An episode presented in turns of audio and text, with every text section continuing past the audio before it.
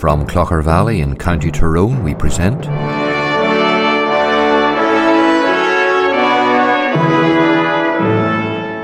Let the Bible speak.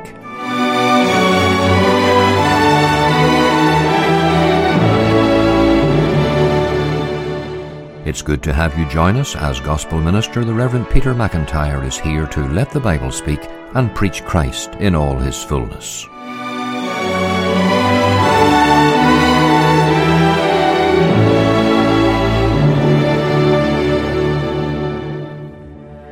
Good afternoon. Today we're turning to the book of Hebrews, chapter 9. We'll be thinking about two important dates in every man's diary. First, here's Parker Donnelly singing This World Is Not My Home.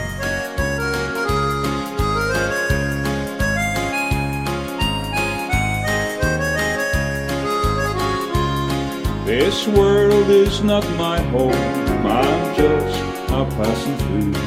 My treasures are lit up somewhere beyond the blue. The angels beckon me from heaven's open door. I can't feel at home in this world anymore. Oh Lord, you know I have no friend like you. If heaven's not my home, then Lord, what will I do? The angels beckon me from heaven's open door, and I can't feel at home in this world anymore. I have a loving sister just over in Glory Land, and I don't intend to stop until I shake her hand. She's waiting there for me at heaven's open door.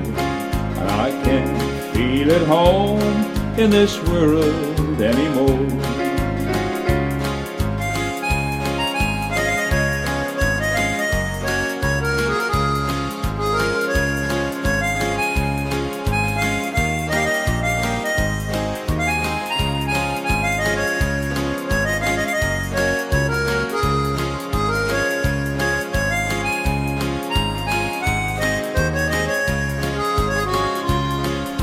over in glory land we live eternally where saints on every hand keep shouting victory.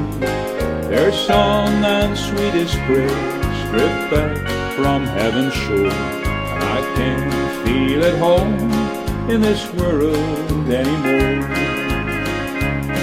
Oh Lord you know I have no friend like you heaven's not my home, then Lord, what will I do? The angels beckon me from heaven's open door, and I can't feel at home in this world anymore. And I can't feel at home in this world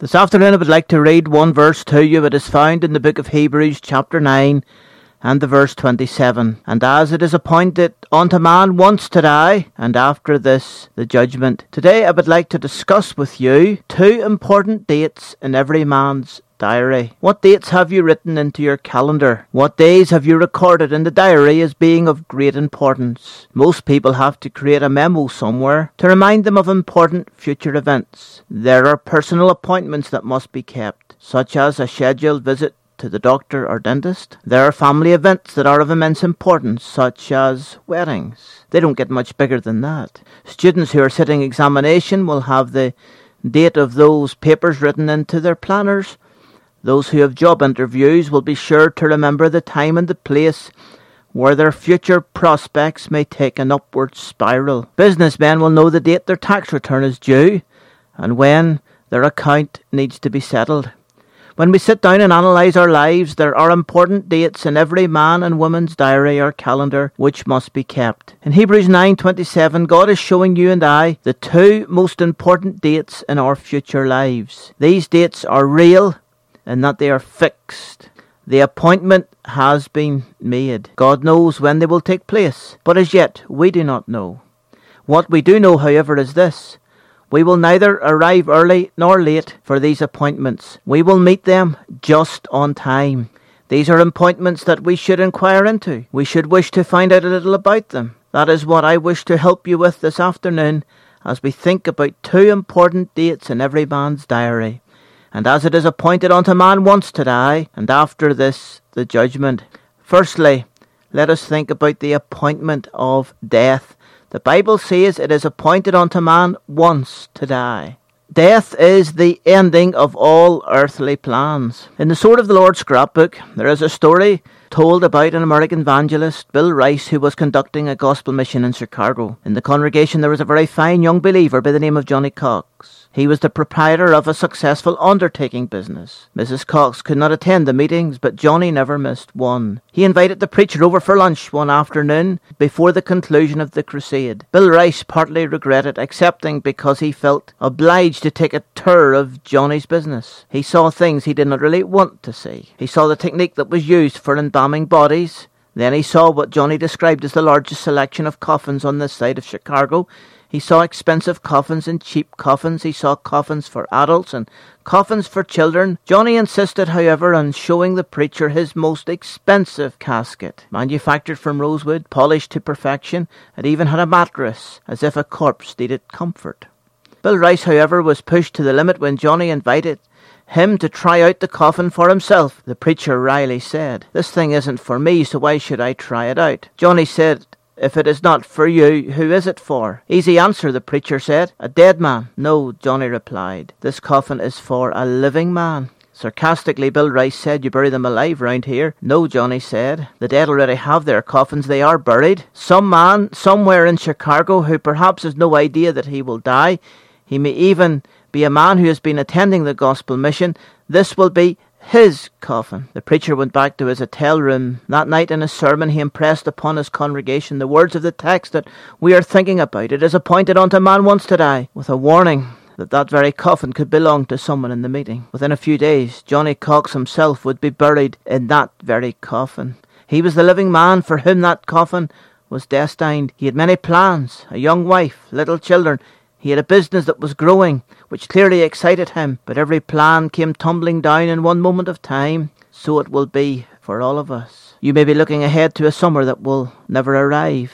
Every appointment will be cancelled by this date when it arrives. The cows will be left in the milking parlour, the cattle will remain in the fields, the ewes will continue to lamb, the ledger will be left open, the money will remain in the bank, the football team will continue to play, the artist will leave his unfinished masterpiece. The student will leave his studies behind. The preacher will leave his sermon where it is. Death will come, because death involves the ending of all earthly plans. Death also involves the destruction of the body. We may care for our bodies in this life. We eat the correct foods. We take exercise. We follow doctor's orders. We may try to make our bodies look as well as we can. We wear respectable clothing, perhaps in the case of ladies, a little powder and paint to remove the wrinkles and stem the process of aging. When death arrives, however, this body that has been our home, and this face which distinguishes and defines us, will begin a process of dissolution. It will rot and decay, and in a short time will smell putrid, necessitating a burial. It is a most solemn thing that these bodies are on a course for physical destruction. Death also involves the winding up of the day of grace. Today we live in the day of grace. The gospel is presented freely to all men. When death comes knocking on the door, the day of grace will finally have expired. No more gospel preaching, no more opportunities to accept Christ. Whatever decision you have made regarding eternal things, those decisions will have become totally irreversible. There will be no going back. No more opportunity. The day of grace will be over. It'll either be heaven or hell. This is the appointment of death. But let me discuss with you the second appointment. These are two important dates in every man's diary, and the second one is judgment. The Bible says, After this, it is appointed unto man once to die, and after this, the judgment. Death does not end all. There will be an afterwards. Paul is taking us beyond time to the end of the earth he is taking us to that time when the earthquakes will rock this planet from north to south. Then Christ shall appear, and every eye shall see him. Judgment involves physical reconstruction. We will receive new bodies. There'll be a resurrection. That's what's going to happen at the judgment day. Bodies that have lain in the grave for years and for centuries will be brought together.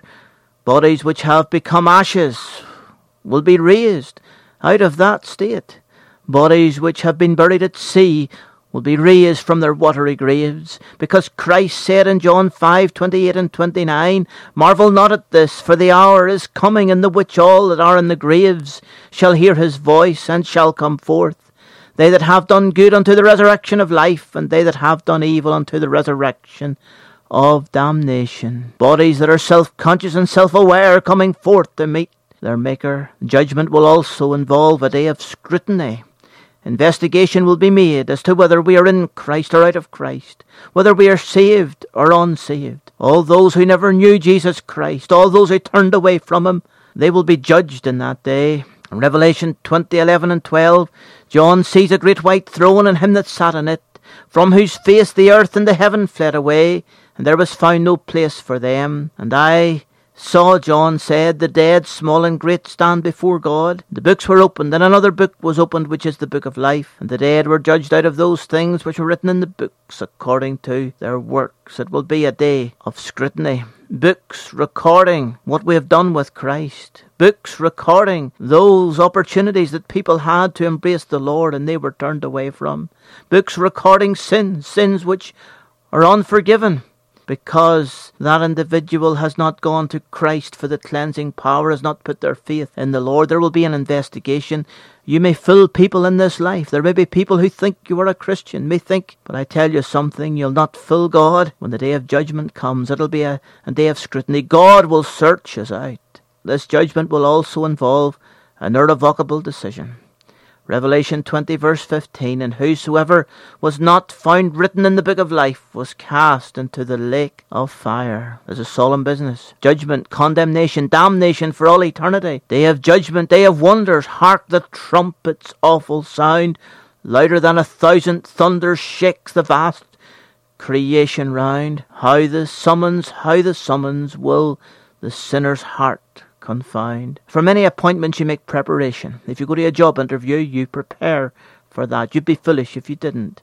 If you meet the accountant, you bring your papers with you. You bring your bills, your accounts. You bring it all with you. You bring your checkbook, your bank statements. Is it not a sound reason for making preparation for meeting with God? And how do you make preparation? How do you make preparation for death and for judgment?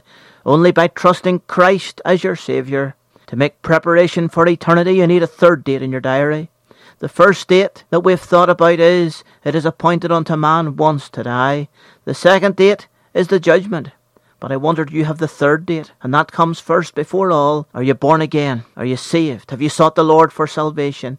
Have you passed from death unto life? Have you embraced the Lord? Oh, I pray that this day will be the date of your new birth when you will come and seek the Lord. Will you not do that? Will you not bow your head where you are? Will you not lift your heart to the Lord and say, Lord, save me?